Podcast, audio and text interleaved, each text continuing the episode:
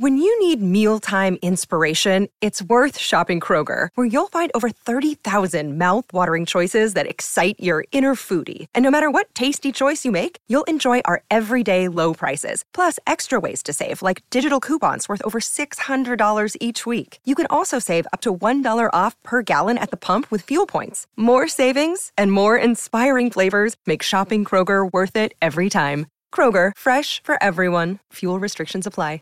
Save big on your Memorial Day barbecue, all in the Kroger app. Get three pound rolls of juicy 80% lean ground beef for $3.49 a pound with a digital coupon. Then get select varieties of flavorful Powerade, Body Armor Super Drink, or Arizona tea for 77 cents each, all with your card. Shop these deals at your local Kroger today, or tap the screen now to download the Kroger app to save big today. Kroger, fresh for everyone. Prices and product availability subject to change. Restrictions apply. See site for details.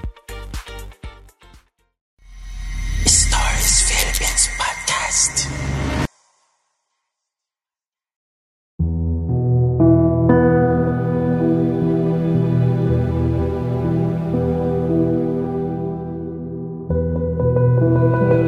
Ang kaluluwang itim. There's this lullaby that I used to sing for my daughter when she was alive. It was an original melody na na-develop ko noong mga panahong ipinagbubuntis ko pa lamang siya. I really loved Jenna. Her death brought so much sorrow in me and my husband. Halos ikaloka ko ito.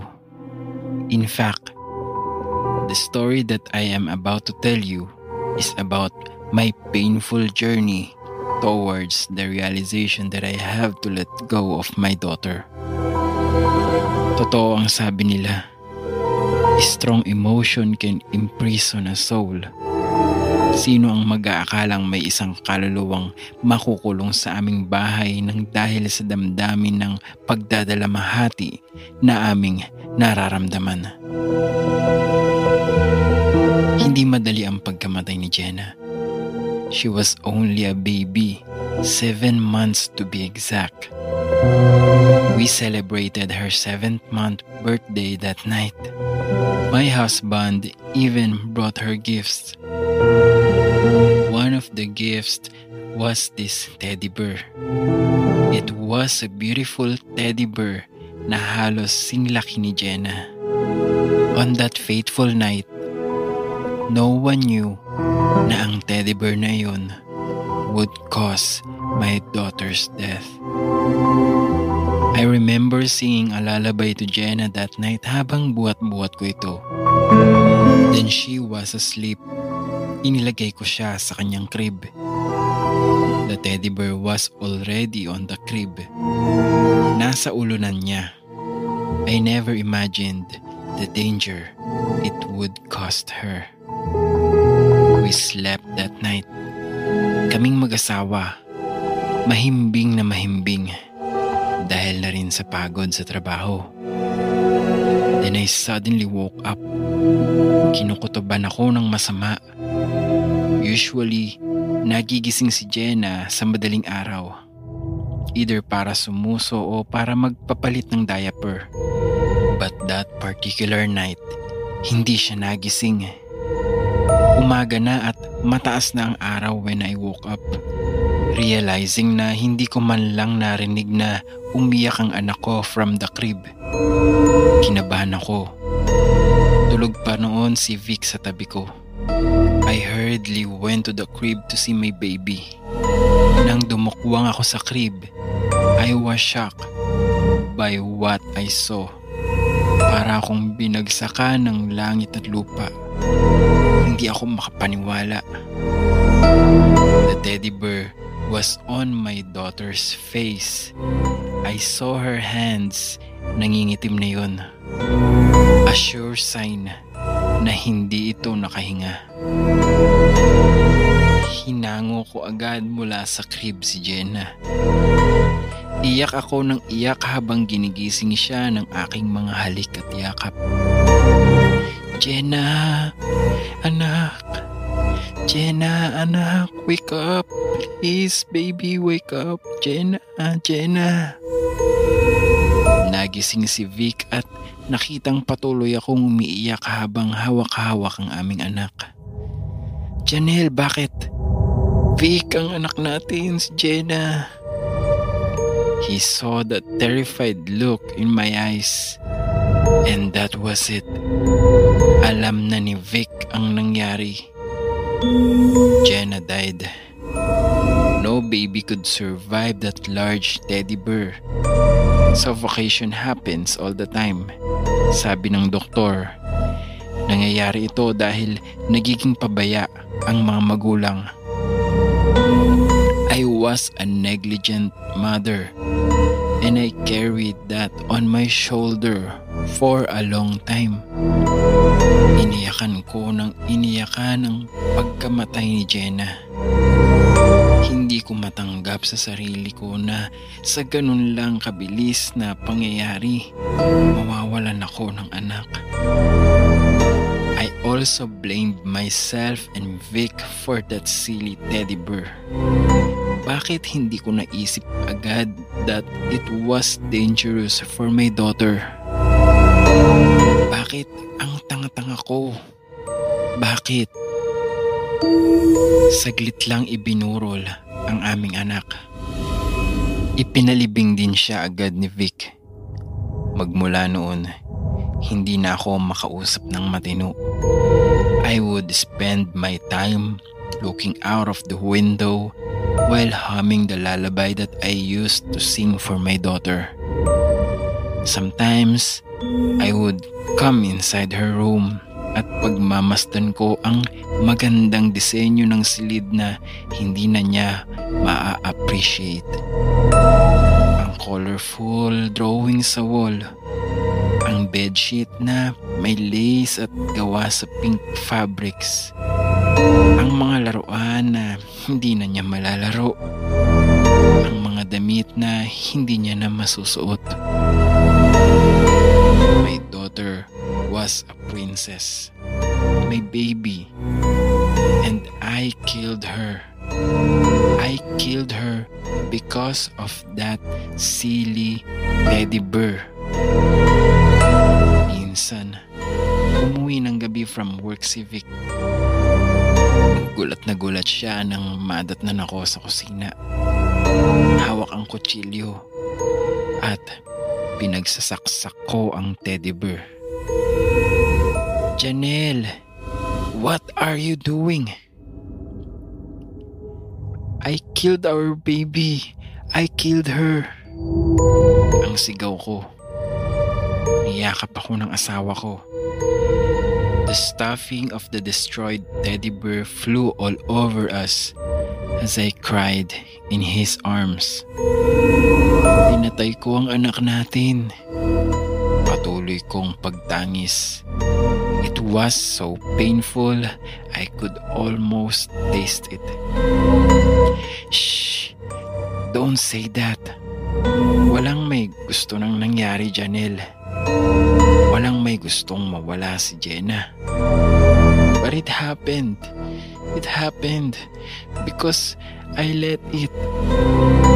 Hanggang kailan mo aalipinin ang sarili mo from guilt? Hanggat hindi bumabalik ang anak mo. Wala nang makakapagpabalik kay Jenna. Wala na. And you must accept that. Patay na siya. Patay na. Hindi ko nakayanan ang mapait na katotohanan. For the first time in our three-year marriage, nasampal ko ang asawa ko. That night, hindi pa rin ako pinatulog ng aking pagdadalamhati. It's been over 40 days since my daughter's death, but I am still in stage 1 of grieving. I succumbed into deep depression. I knew I wasn't functioning well anymore. Muli akong naghum. That same lullaby that I used to sing to Jenna sa tuwing pinapatulog ko siya.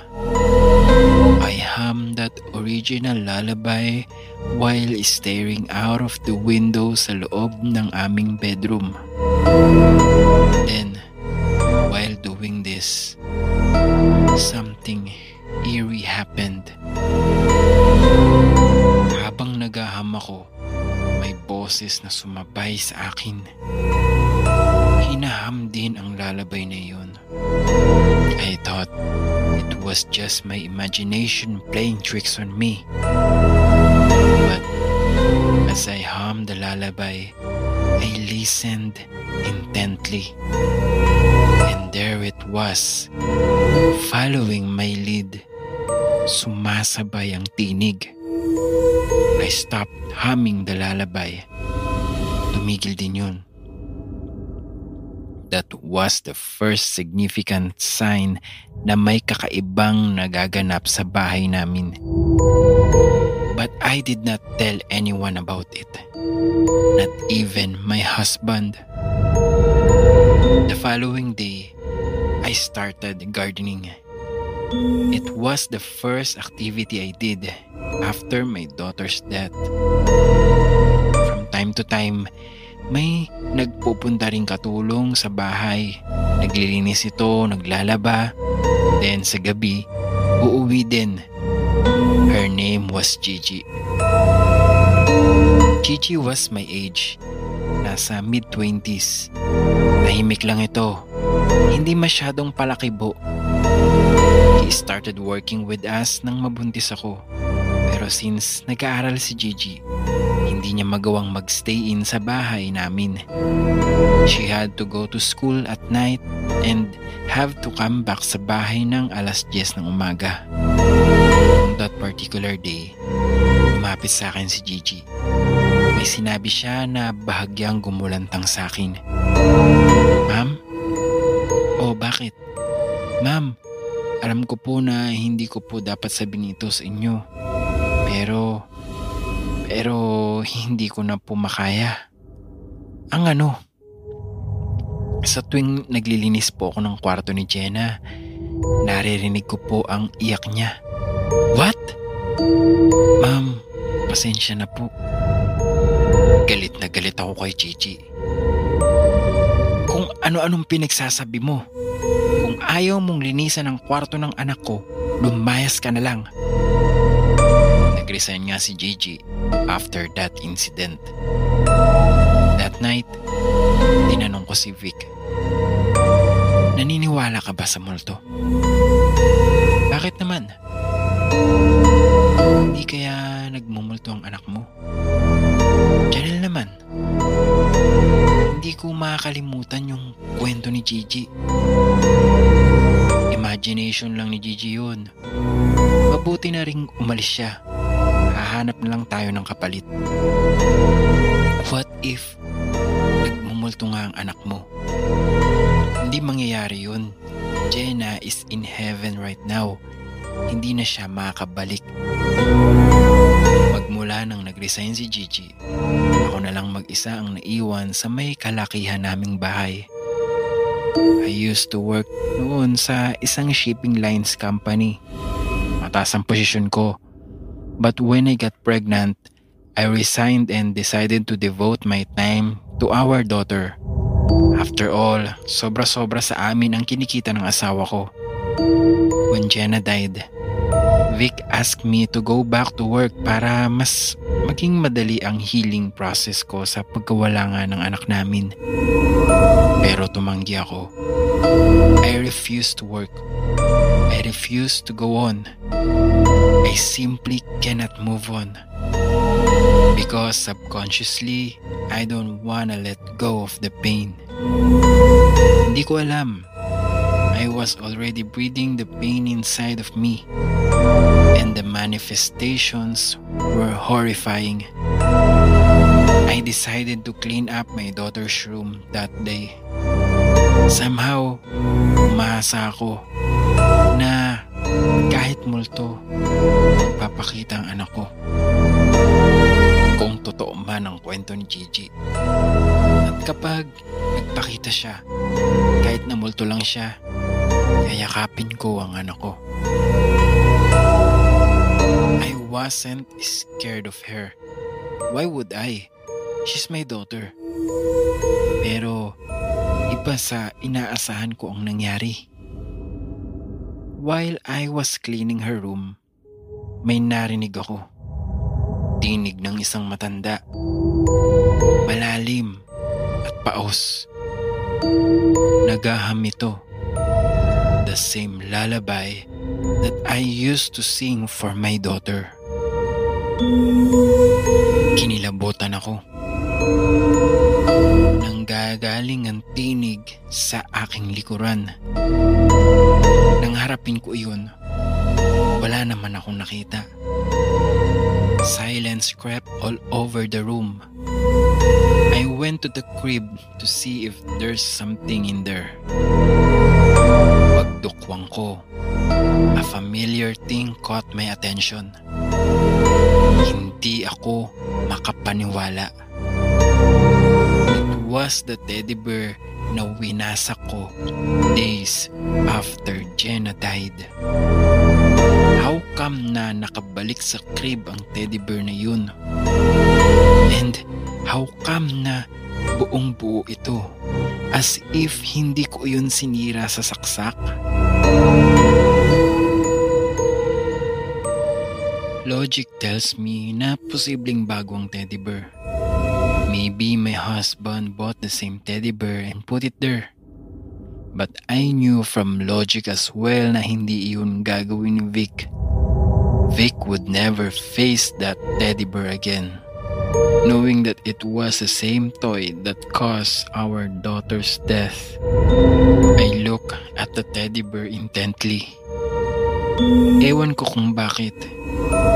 But as I look at it, biglang umilaw ang mga mata niyon. Nagkulay pula na nag-glow. Nagulat ako. Itinapon ko ang teddy bear pabalik sa crib.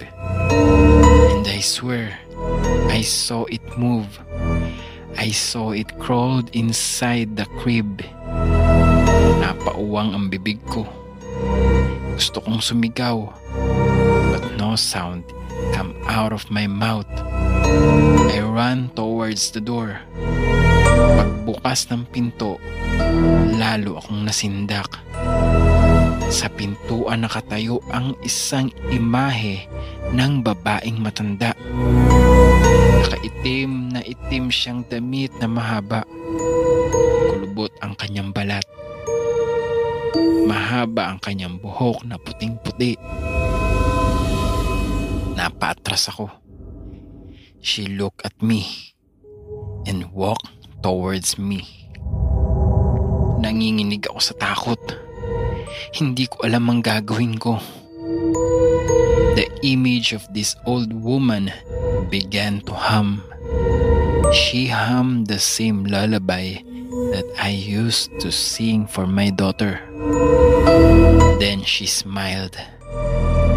Ngumisi siya sa akin at humagikgik ng tawa na parang mangkukulam. Dito ko na hindi nakayanan ng takot. Hinimatay ako. When I woke up, nakahiga na ako sa kama sa loob ng master's bedroom. Nakaupo sa gilid ng kama si Vic. Vic! Tuwa ako nang makita siya as I hug him. I was so relieved. What happened? I, I saw something. What? Ikinuwento ko sa kanya ang mga nakita ko. Binalikan namin ang crib. Wala nang teddy bear doon. Everything seemed normal. Vic began to worry na baka naapektuhan na raw ang isipan ko ng dahil sa pagluluksa kay Jenna. He convinced me to see a psychiatrist. Pero walang nasabi ang psychiatrist na bago sa aking pandinig. He told me to let go, to stop feeling guilty for my daughter's death.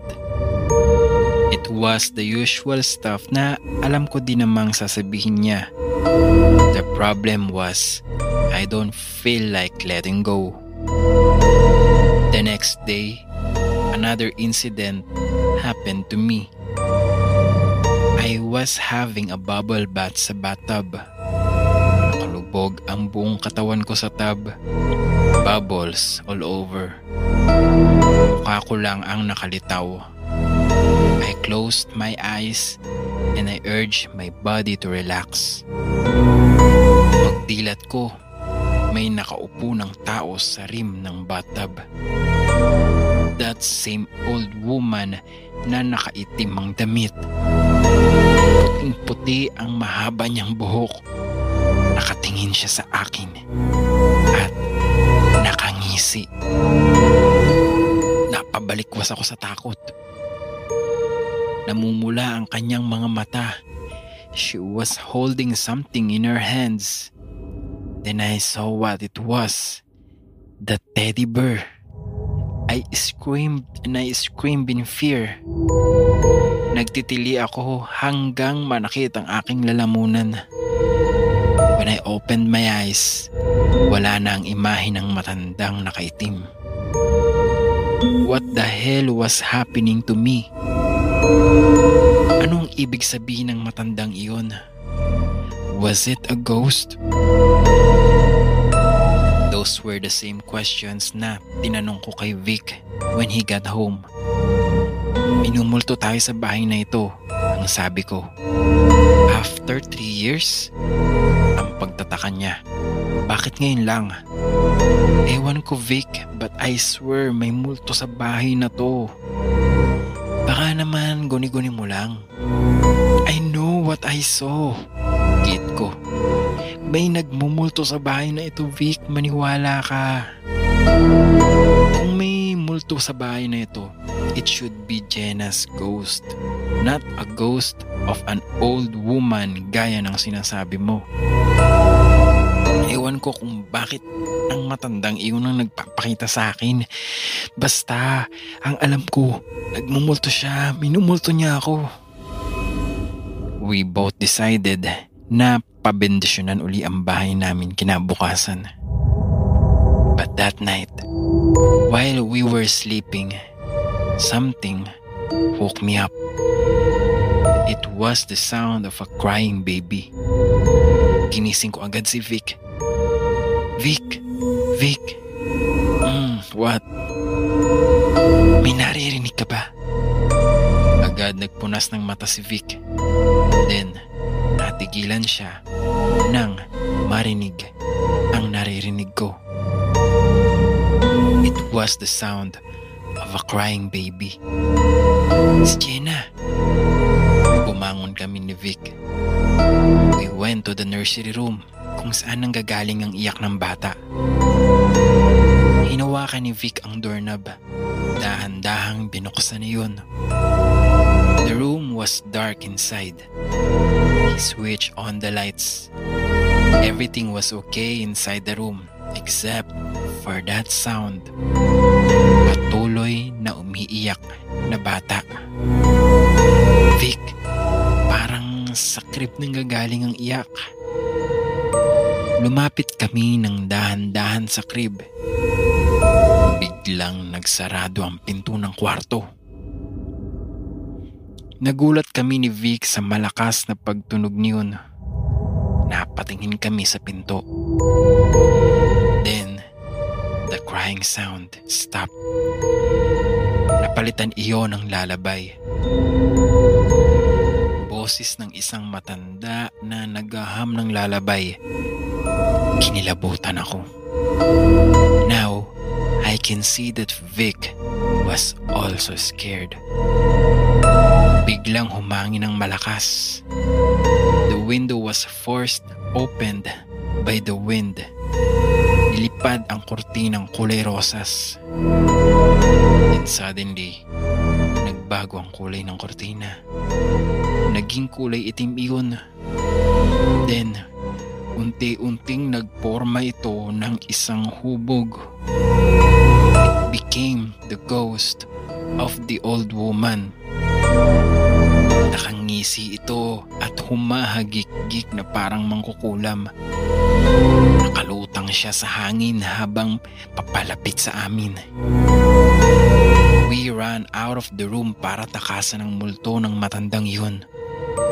Finally, my husband believe my story. In fact, hindi lang namin sa pari pinabendisyonan ng bahay. Kumonsulta din kami sa isang spirit questor o psychic guru na may alam patungkol sa mga ganitong hiwaga. Then he told us na ang matandang nagpapakita sa amin was indeed isang masamang espiritu. Isang multo ng kadiliman. Matagal na raw na nakahimlay ang masamang espiritong iyon sa aming bahay. Nahihimbing na kaluluwa na naghihintay ng paggising. Ang gumising di umano sa kaluluwang itim ay ang pagkamatay ni Jenna.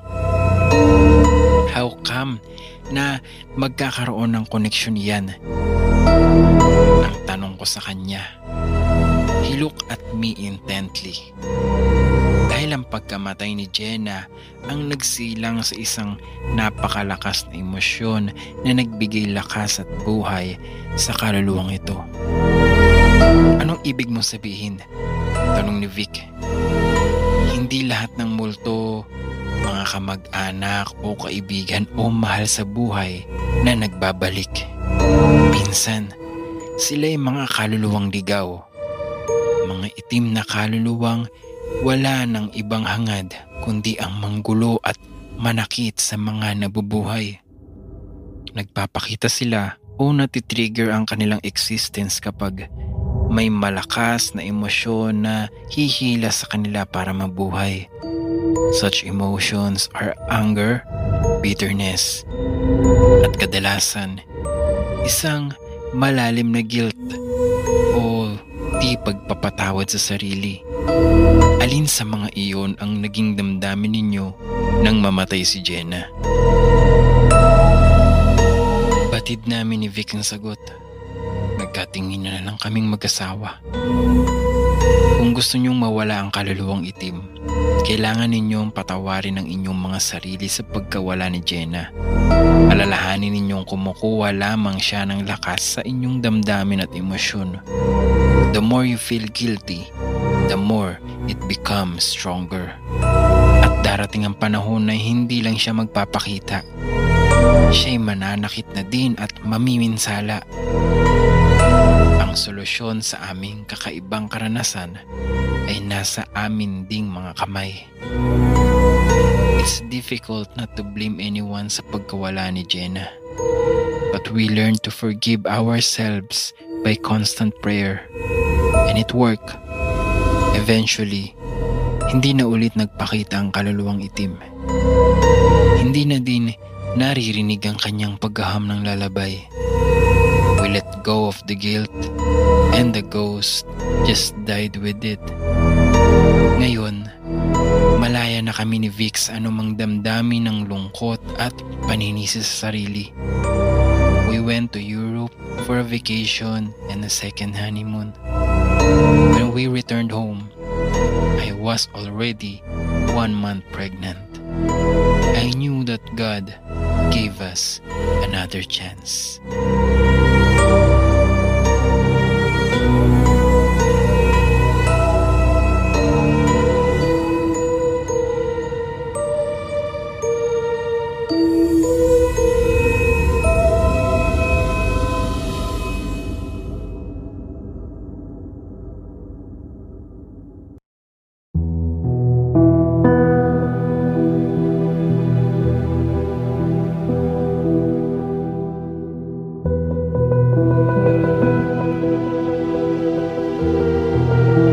Haunted Cottage It was the last cottage available at wala na kaming choice ni Eric.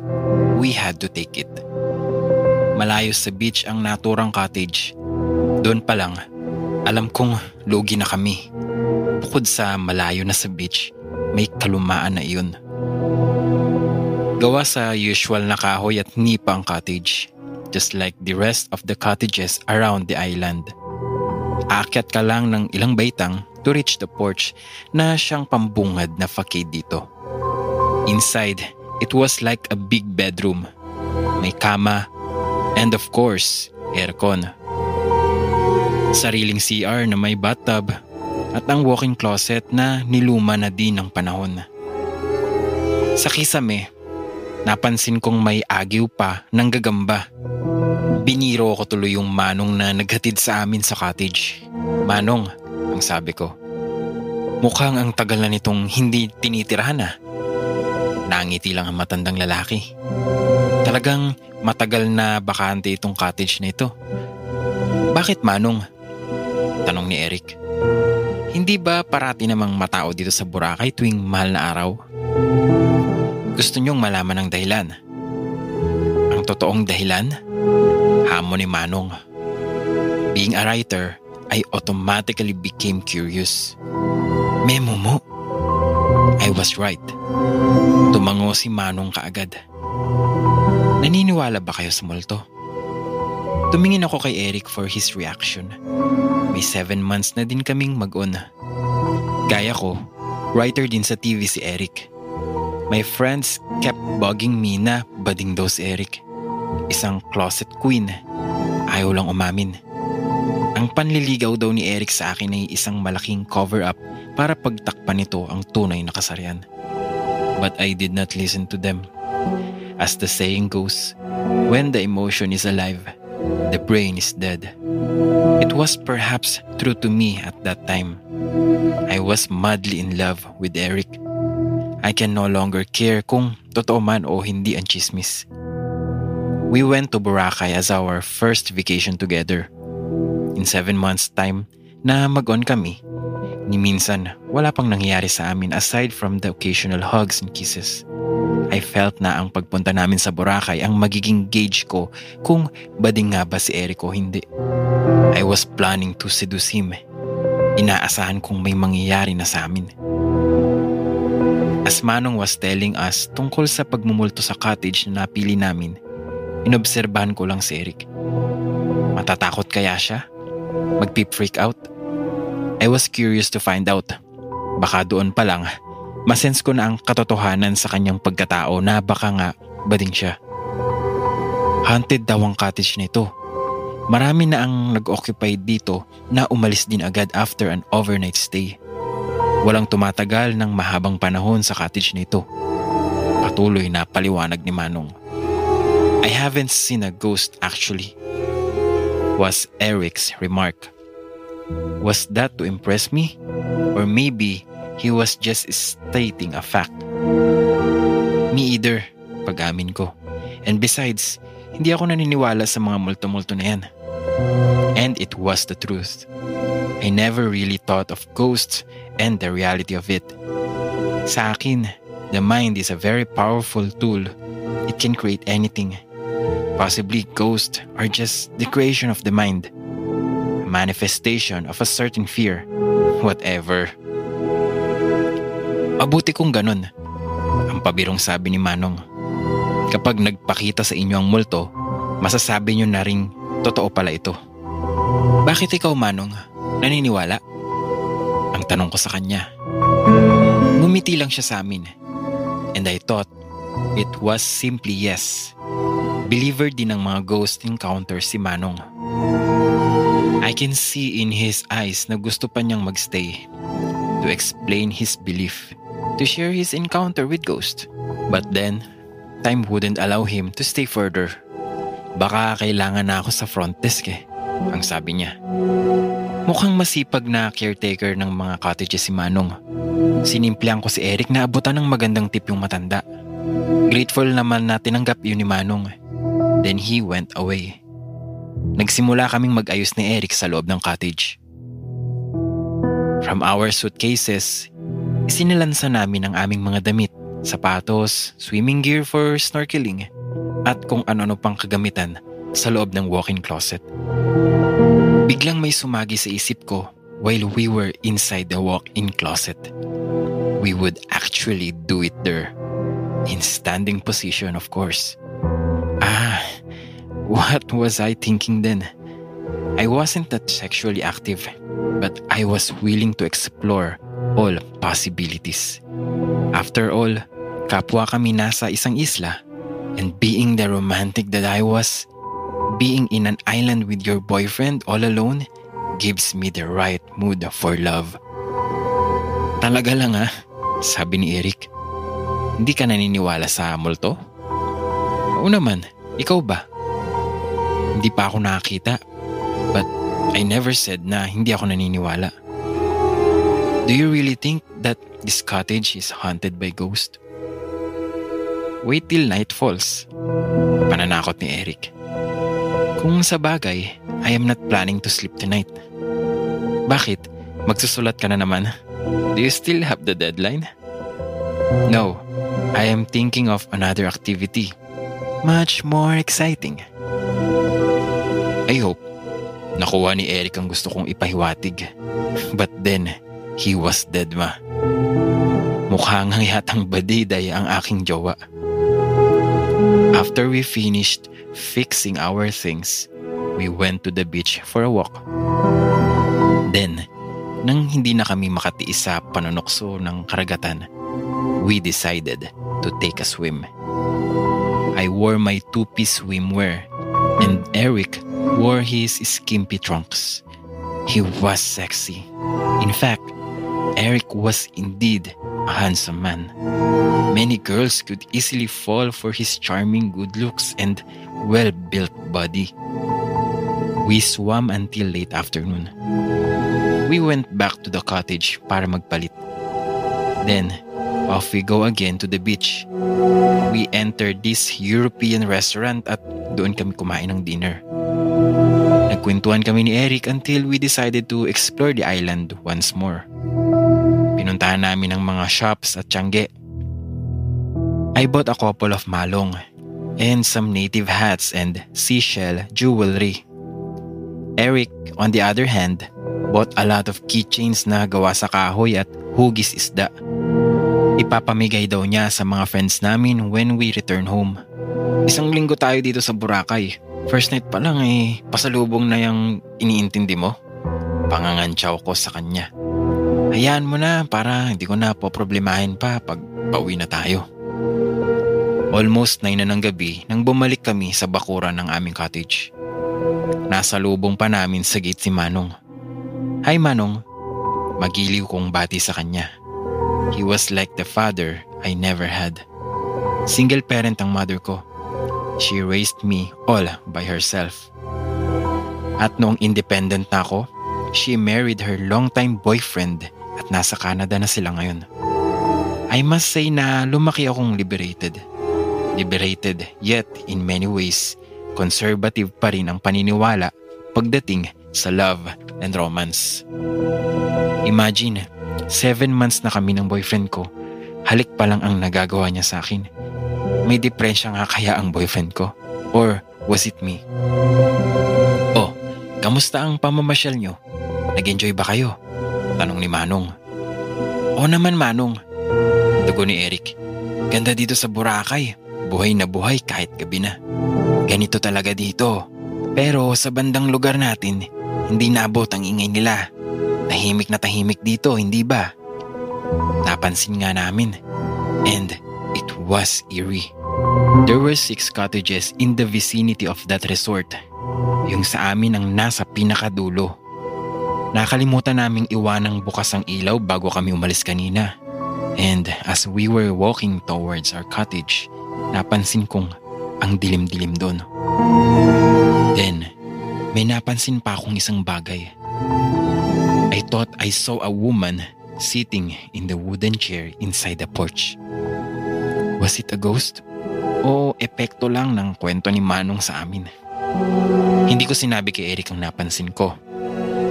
When we finally reached our cottage, wala namang babae sa porch. I thought it was just my imagination. Pumasok na kami sa loob. Napansin agad ni Eric na bukas na ang walking closet. Sinara ko to before we left kanina. Sabi niya. Baka maluwag na ang pinto, nabubuksan siguro, sabi ko. Nahiga ako agad sa kama.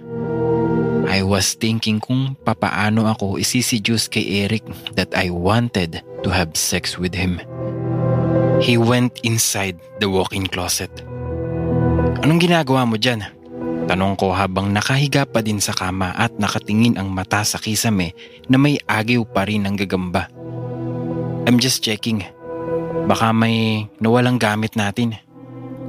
Tugon ni Eric. Ikaw naman, napaka-paranoid mo. Lika na nga dito sa kama. Yaya ko. Nakatuon pa din ang paningin ko sa kisame. Magbibihis lang ako, sabi ni Eric. In my peripheral vision, kita ko ang banyo.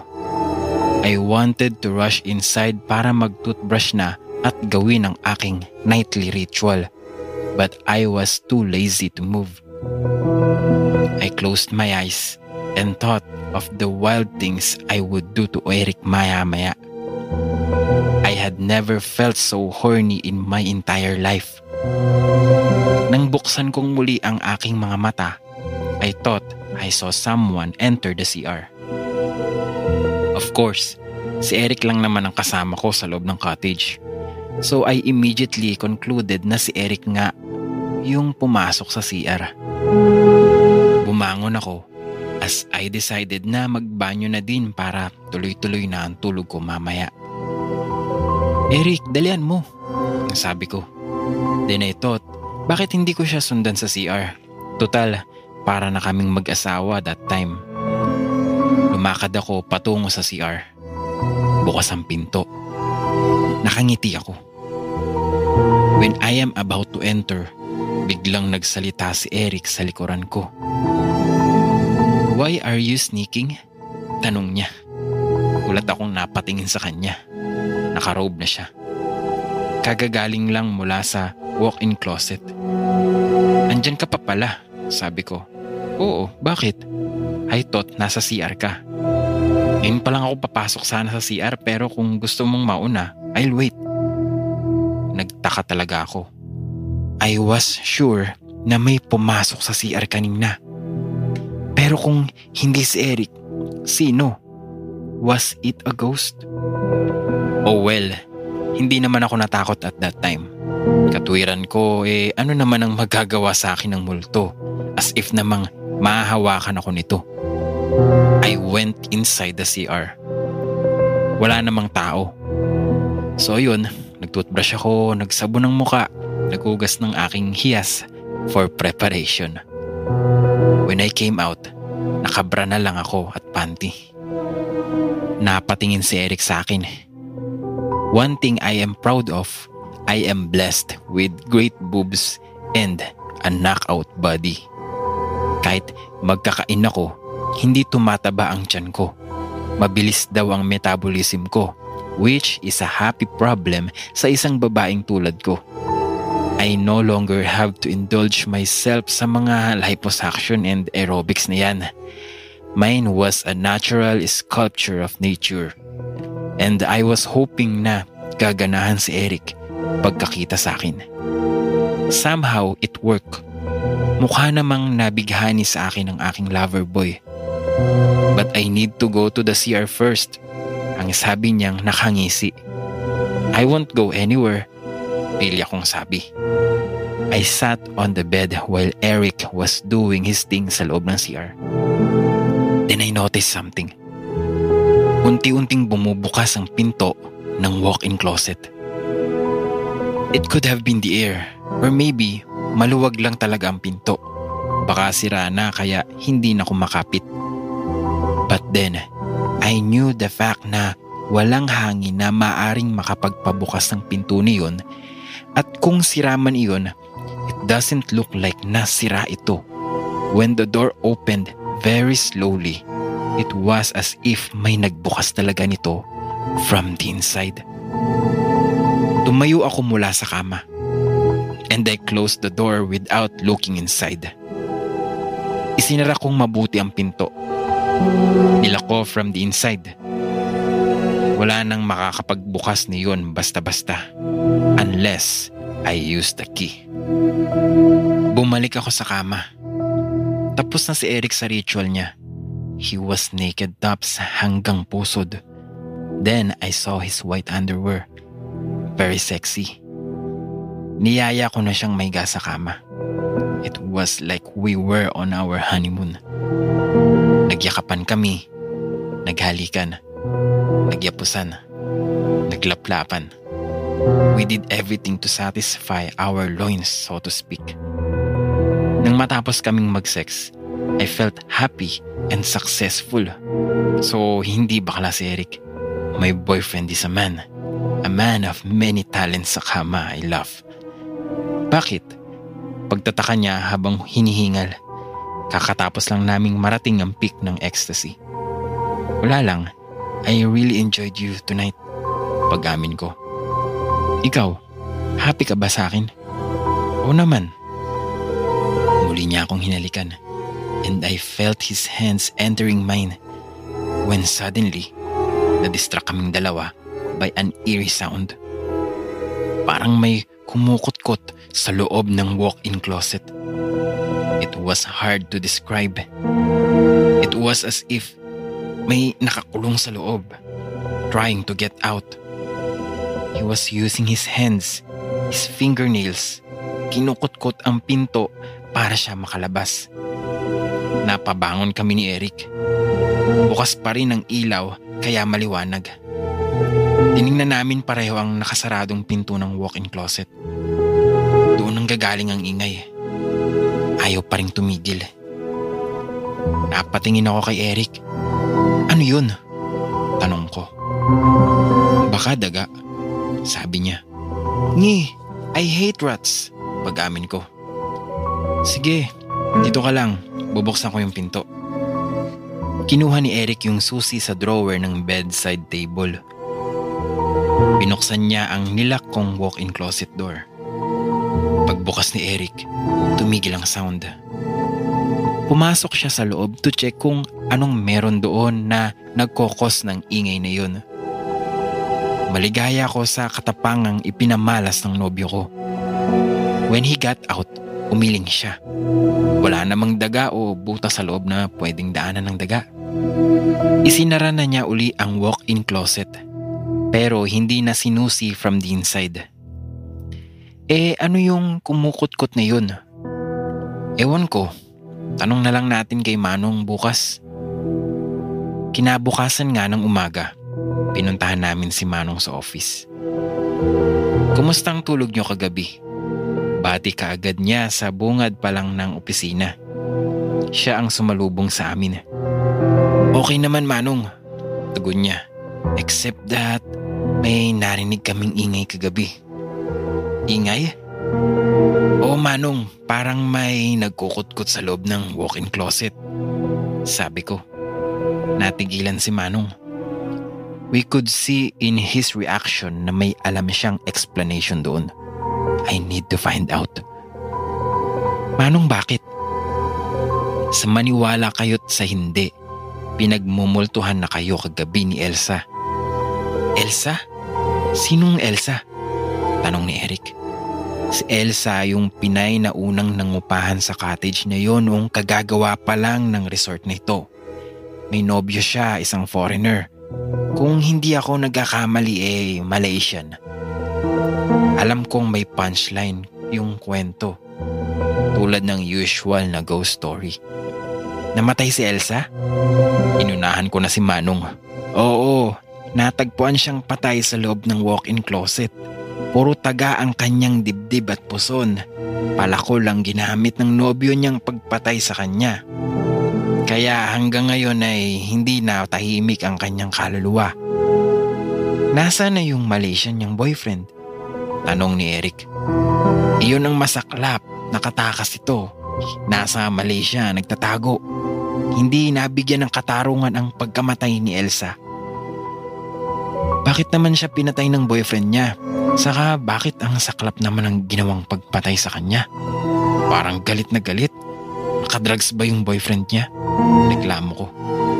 Walang nakakaalam ng eksaktong dahilan. Pero ayon sa nakalap kong kwento, nagselos daw kasi yung Malaysian. Nahuli yata si Elsa na nakikipag-usap sa isang Australiano. Crime of passion, sabi ni Eric habang umiiling. It has always been the case. I hope na hindi mangyari sa atin. Biro ko sa kanya, sabay malambing na yumakap. Oo naman, pangako niya. Ano bang nakita niyo kagabi? Tanong ni Manong sa amin. Parang gustong gusto niyang nakakarinig ng mga ghost encounters from that cottage. Yun lang manong, sabi ko. Hindi naman kami natakot. Nagtaka lang. Ah, eh mabuti. Hindi kayo lilipat ng cottage. Mag-stay pa kayo hanggang mamayang gabi. Tanong ni Manong. Oo naman, sabay pa kami ni Eric. That night, we went on with our usual routine. Then, we end up having sex again. It was great, I must say so. But the night was about to become a horrifying experience for both of us. Muli naming narinig ang eerie sound. Yung tunog na parang nangungutkot sa nakasarang pinto ng walk-in closet. Naalala ko yung sinabi ni Manong. Sa loob daw ng walk-in closet, natagpuan ng bangkay ni Elsa na puro taga. Kinilabutan ako. Patay ang ilaw unlike last night. Kaya ang tanging naming iliwanag at that time ay ang dim light lamp sa headboard ng kama. Patuloy ang pangungutkot sa nakasarang pinto ng walk-in closet. Ayan na naman siya, sabi ko kay Eric. Huwag na lang nating pansinin, suggestion niya. But it was hard to ignore, lalo na't kung bumabagabag sa alaala mo yung istorya ni Elsa. I never thought na maapektuhan ako kung bakit kasi inusisa pa natin si Manong eh. Sabi ko, matulog na lang tayo, sabi ni Eric. Paano ka makakatulog kung may ganyang ingay? Nakakairita. Pero actually, ang gusto kong sabihin eh, nakakatakot.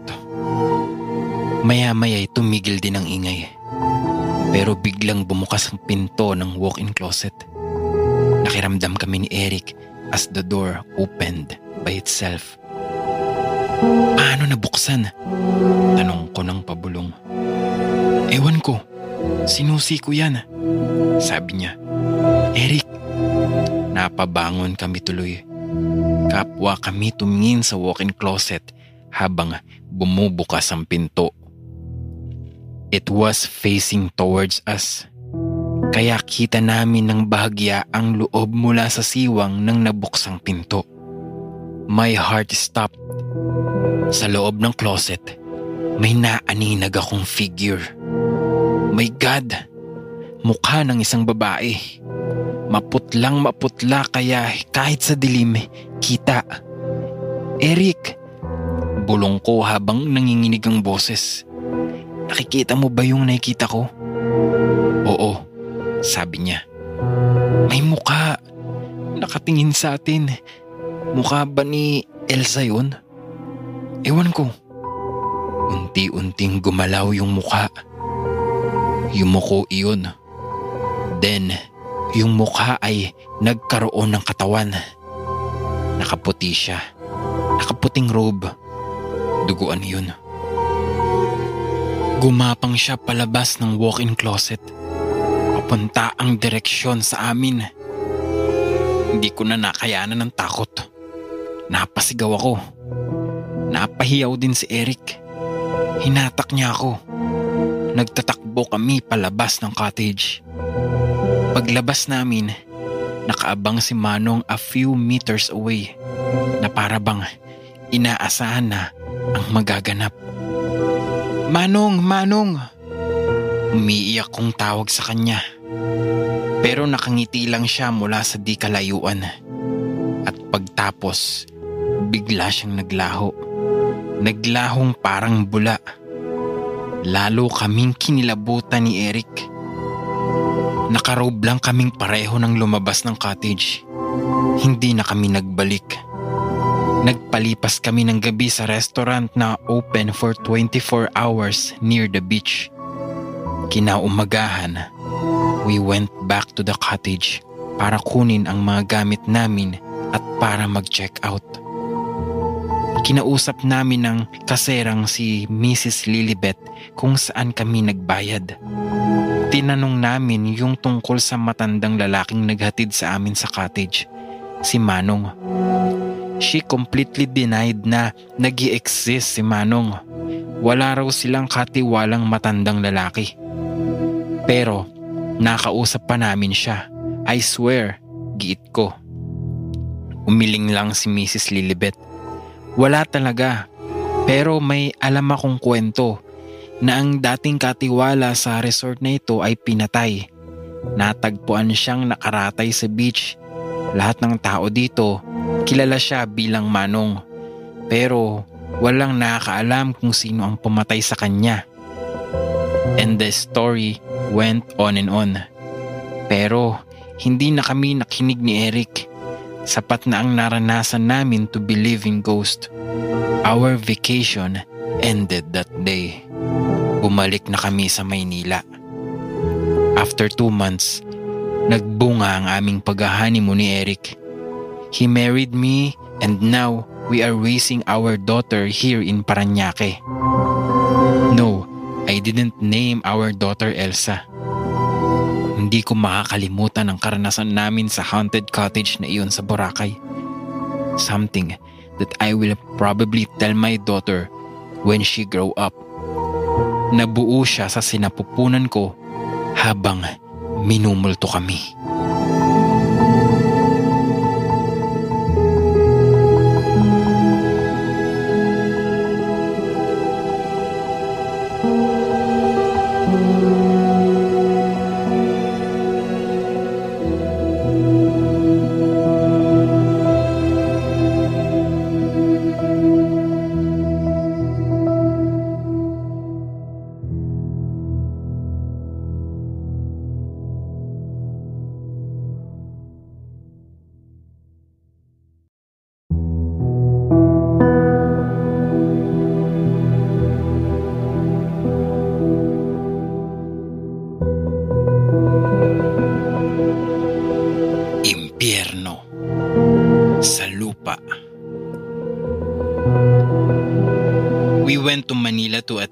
Leadership conference. Sponsored kami ng kumpanya. Apat kami na piling umattend. At pagdating sa Maynila, nag-check-in kami sa isang lumang apartel na provided din ng company at bayad na. It was the cheapest accommodation our company could afford. Pero masaya na rin kami at merong matutuluyan kahit na papaano. Sa Coneta Astrodome gagawin ng conference. Malapit lang mula roon ang naturang apartel. Nasa second floor ang aming room ni Andrew. Dalawa kaming mag-share samantalang yung dalawa naming kasamang babae, sina Mitch at Yeda ay mag-share naman doon sa isa pang room na nasa tapat lang namin. Married na si Andrew at may dalawang anak habang ako single pa rin. Hindi kami masyadong close ni Andrew pero dahil magkakasama kami ng 5 days sa iisang room I tried to get to know him well. Hindi naman mahirap pakisamahan si Andrew. Hindi ganoon kalaki ang room namin. May dalawang kama na pang single. Kompleto na rin iyon sa kagamitan. May mini kitchen, CR at sala kung saan ay may 21-inch TV sa harap. Bukas sa bintana, overlooking ang makipot na kalye sa Libertad. May nakapaskil na vicinity map sa isang dingding ng kwarto. Napansin ko na naka-emphasis ang mga fire exits. Natuwa ako. At least mukhang maingat ang apartel na napuntahan namin. Kanina rin pagpasok sa hallway napansin ko ang visibility ng mga fire extinguishers. Hapon na kami nang dumating sa Maynila. Sa Dumaguete pa kami nang galing at pagod ang aming mga katawan. After dinner, we decided to get some sleep. Pinagtag-isahan namin ni Andrew ang kama. Wala kaming ibang tanglaw kundi yung lamp na nakapatong sa table sa pagitan namin. I asked Andrew kung pwede pati yun, patayin na namin. Hindi kasi ako sanay matulog ng may liwanag. Okay lang pre. Agad namang agree ni Andrew. Natulog na kami. Sa kalagitnaan ng gabi, naalimpungatan ako. Para kasing umuuga ang kama. Napabangon ako. Tumigil ang pag-uga ng kama. Gusto ko sanang gisingin si Andrew pero inunahan ako ng hiya. Himbing na himbing yung tao. Nagihilik pa nga eh. Naisip ko, hindi kaya lumindol? Binuksan ko ang lamp at bumangon ako. Dumungaw ako sa bintana. Marami-rami pa rin ang mga tao sa labas. Maliwanag ang street. Tiningnan ko ang oras sa aking wristwatch. It was already 11. Bumalik na ako sa kama at muling nahiga. I turned off the lamp and I went to sleep. Maya-maya ay nagising na naman ako. This time, naramdaman kong parang uminit ang atmosphere sa loob ng room namin. Pawis na pawis ako. Bumangon ako at tiningnan ko si Andrew. Pawis na pawis din siya. Putya, init. Narinig kong bulong niya. Pero tamad nang bumangon dahil sa antok. I stood up and walked towards the aircon. Baka kako namamatayan kami ng aircon kaya uminit. Pero naka-on ang aircon ng chinek ko. Pinihit ko yung temperature level. Tinaasan ko para lumamig ang room namin. Then I went back to bed again. Alauna na noon ng madaling araw when I checked my wristwatch. Natulog na uli ako. Kahit dama ko pa ang init. I was about to go into deep sleep when suddenly, nagulat na naman ako when I heard people screaming and crying. At first, I thought I was only dreaming. Pero nagpatuloy sa tainga ko ang ingay ng nagsisigawang mga tao. Nagkakagulo, nagiiyakan, at humihingi ng tulong. Kakaibang kaba ang pumasok sa damdamin ko. Nagmulat ako ng mga mata at gumising. The screaming stopped. Naglaho din ng mga iyakan at sigawan. What the hell is going on? Tahimik na tahimik ang paligid. Tulog na tulog si Andrew. Bumangon ako at nagtungo sa labas ng kwarto. I checked the hallway. Baka naman nga may nagkakagulo. Pero wala namang tao sa labas. Tahimik ang paligid. Bumalik na ako sa kama. Nahiga ako. Pero hindi na nakatulog pa. Kinaumagahan, lulugulugo ako sa conference. Halos wala akong masyadong naintindihan dahil napipikit ako at naiidlip kahit ang husay ng speaker. Tinanong ako ni Mitch while we were having our lunch sa isang restaurant na malapit din sa Astrodome. Bakit ba para kang puyat na puyat? Ang aga nyo namang natulog ni Andrew, hindi ba? Nagdalawang isip ako kung ikukwento ko sa kanila ang mga naranasan ko. Ako ang hindi gaanong nakatulog kagabi. Ang pag-amin ni Yeda. Baka naman magkasama kayo nitong si Dan. Nag-date kayo, no? Nukso ni Andrew? Single din si Yeda. Unlike si Mitch, married na. Ganda si Yeda at totoong crush ko siya. But at that time, nawala sa isip ko ang tungkol sa infatuation ko sa kanya as I asked her kung bakit hindi siya nakatulog kagabi. Hoping na makukumpirma ko yung mga kawirduhang naranasan ko last night. Bakit Yeda? Bakit hindi ka nakatulog kagabi?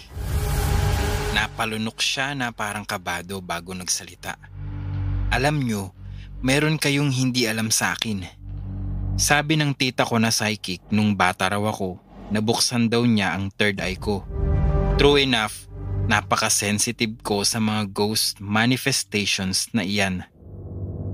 Bahagya akong kinilabutan. Parang ang pinupunto ni Yeda ay minumulto ang mga rooms namin sa apartel. Kagabi, ang dami kong nakita. Patuloy ni Yeda.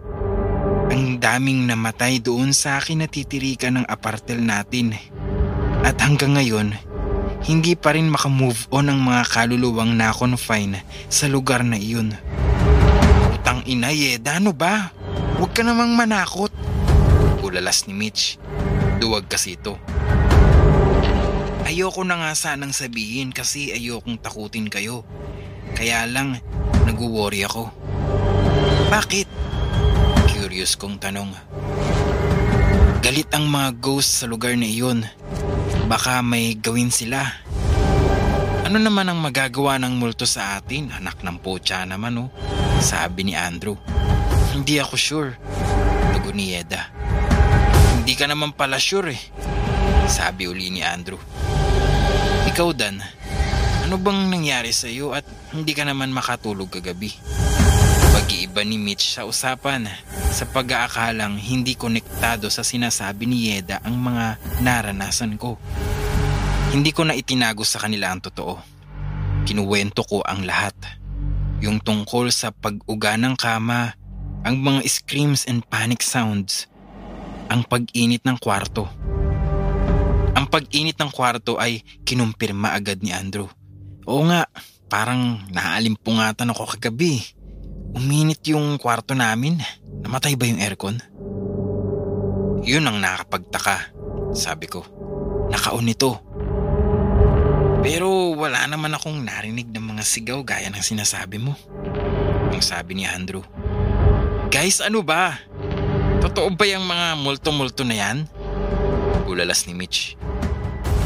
Ang suspetsa ko, ang sabi na ni Heda, dating may nakatayong ibang building sa apartel na nasunog. Maraming namatay sa sunog na yun at sila ang mga nagmumulto. Grabe na ito. Anong suggestion nyo? Umalis sa apartel na yun? Bayad na tayo ng company for one week. Sayang naman. Sabi ni Mitch. Basta ako, hindi ako naniniwala sa multo. Kahit anong sabihin nyo. Maninindigan ni Andrew. Siguro magdasal na lang tayo mamaya bago matulog. Sabi ni Yeda. We silently agreed. Then, we went back for the conference. Kinagabihan, back at our apartel, mabilis uling nakatulog si Andrew. Nauna pa siyang matulog sa akin, gayong ako ang puyat. Hindi mawala-wala sa isip ko yung mga sinabi ni Yeda. Posible nga kayang maraming kaluluwang hindi matahimik sa lugar na kinatitirikan ng aming apartel? I was on that line of thought nang bigla kong maramdamang umiinit ang paligid. And the next thing I knew, nagliliyab na ang paligid ng kama. Sunog! May sunog! Napasigaw ako. Andrew! Andrew! Pero hindi nagising si Andrew. Tumalon ako paalis ng kama. Nilagpasan ko ang apoy. Pero pagbagsak ko sa sahig, bigla iyong nawala. It was as if imagination ko lang ang lahat. Nagising si Andrew sa ingay na nilikha ko. Oh, bakit nandiyan ka sa sahig? Pagtataka niya. Pare, ang weird ng room na ito. Kala ko kanina may sunog, pero nawala yung apoy. Baka nananaginip ka lang. Sana nga panaginip lang. Pero, totoong totoo. Gago, matulog ka na nga. Maaga pa ang gising natin bukas. Kaya kaantok-antok sa conference eh. Natulog na uli si Andrew. Tumayo ako at nagbalik sa kama. Alam kong distracted na ako. I decided to get out of the room para magpahinga muna sa labas ng apartel. Paglakad ko sa hallway, nagkasalubong kami ni Yeda. Oh, gising ka pa? Tanong ko sa kanya. Bumaba ako sa front desk, sabi niya. Kinuusap ko yung clerk. Tinanong ko kung anong building yung dating nakatayo dito at saka kung ano ang nangyari. O anong sabi? Tama nga. Pabrika raw dati ang nakatayo sa lugar na ito noong 70s. Pabrika na nasunog. Marami ang namatay. Halos hindi na nakilala ang mga naging biktima ng sunog dahil halos abo na daw sa sobrang lakas ng apoy. Sila kaya yung mga nagpaparamdam? Tanong ko. So naniniwala ka na sa mga sinasabi kong may multo dito? Oo naman. Nararanasan ko eh. Kanina parang feeling ko may apoy sa paligid ng kama. Kaya nga gumising ako. lalabas muna kako ako para magpahinga. Bukas kaya maghanap na tayo ng ibang malilipatan. Tanong ni Eda. Bakit? Talaga bang masama ang nakikita mo? Galit ang mga kaluluwang na-confine sa lugar na ito. Ang lakas ng presence nila. Baka kako tayo ang mapagbuntunan ng galit. Alam mo ba na yung mismong room na ino-occupy natin ang naging concentration area ng fire noong ngang maganap ang sunog dito during the 70s? Pumayag kaya sila Mitch at Andrew na lumipat tayo eh ilang days na nga lang at matatapos ng conference. Bago nakasagot si Eda, bigla kaming ginulantang ng isang malakas na sigaw. Sa kwarto nila ni Mitch nang gagaling ang sigaw. Takbo agad kami ni Yeda sa pinto. Paghawa ko sa doorknob, napabitiw din ako agad. Bakit? Ang tanong ni Yeda. Ang init! Ang init! Halos mapaso yata ang palad ko. Nagpatuloy ang sigaw ni Mitch. Help! Help! Sabi niya. Napilitan akong sipain na ang pinto. Nabuksan niyon. Pagpasok namin sa loob, shock na shock kami ni Yeda sa aming nakita. It was like a deja vu or reenactment of what happened during the 70s. There was fire all over the place. Nasa gitna si Mitch, sigaw ng sigaw. Hindi makawala sa sunog. Sa paligid, naroon ang mga taong naging biktima ng apoy. May nasusunog ang buhok. Nalulusaw ang mukha dahil sa sobrang init. Then, naramdaman ko na lang na may kumakapit sa paanan ko. Pagyuko ko, laking gulat ko. There was this man na nakagapang sa sahig. Humihingi ng tulong sa akin. Sunog ang kanyang mukha. Napatras ako. Pero hindi natin nagsieda. Hindi totoong nakikita natin, ang sabi niya. Manifestations ito ng kanilang pagmumulto. Lumakad siya at dinaanan ng apoy. Hindi natakot si Yeda. Hindi siya nasunog. Nakaalpas siya ng safety sa apoy. Nilapitan niya si Mitch at niyakap. Then suddenly, naglaho ang lahat ng multo sa paligid at ang apoy. Everything went to normal. Iyak ng iyak si Mitch. What is wrong with this room? Ang sabi niya habang humihikbi. May nagmumulto nga sa lugar na ito. Lumipat na lang tayo bukas ng ibang apartel. Yeda suggested. Mitch immediately agreed. Kahit na magbayad tayo uli, okay lang. I just wanna get the hell out of this apartel hindi na kami natulog that night. Kinabukasan, naging pake agad kami para lumipat ng ibang apartel. Among the four of us, si Andrew lang ang tila hindi pinagpakitaan ng multo last night. But when he took the shower and got out of the bathroom nang nakahubad, may napansin ako sa likuran niya. May malaking marka ng paso doon. Anong nangyari sa'yo? Tanong ko. Bakit? paso ka sa likod. Ha? Takang-taka siya. Tiningnan niya sa salamin ng likuran. Shock si Andrew. Pa- paanong nangyari to? Saan ko nakuha to? Wala kaming naisagot sa kanya. Liban sa gawa iyon ng pagmumulto ng mga kaluluwang galit sa lugar na iyon. Finally, we convinced Andrew that ghosts are for real that they are capable of harming the living.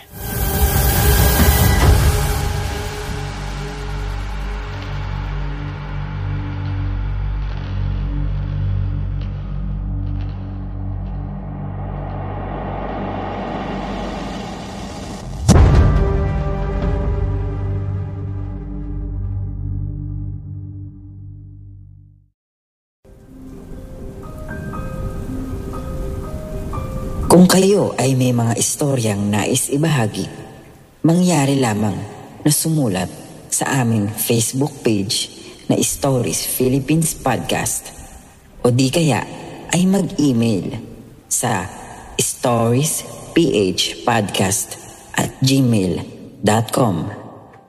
Matatagpuan ang mga link na iyon sa ating description. Hanggang sa muli, maraming salamat mga kaistorya. When you need mealtime inspiration, it's worth shopping Kroger, where you'll find over 30,000 mouthwatering choices that excite your inner foodie. And no matter what tasty choice you make, you'll enjoy our everyday low prices, plus extra ways to save, like digital coupons worth over $600 each week. You can also save up to $1 off per gallon at the pump with fuel points. More savings and more inspiring flavors make shopping Kroger worth it every time. Kroger, fresh for everyone. Fuel restrictions apply. Save big on your Memorial Day barbecue, all in the Kroger app. Get three pound rolls of juicy 80% lean ground beef for $3.49 a pound with a digital coupon. Then get select varieties of flavorful Powerade, Body Armor Super Drink, or Arizona tea for 77 cents each, all with your card. Shop these deals at your local Kroger today, or tap the screen now to download the Kroger app to save big today. Kroger, fresh for everyone. Prices and product availability subject to change. Restrictions apply. See site for details.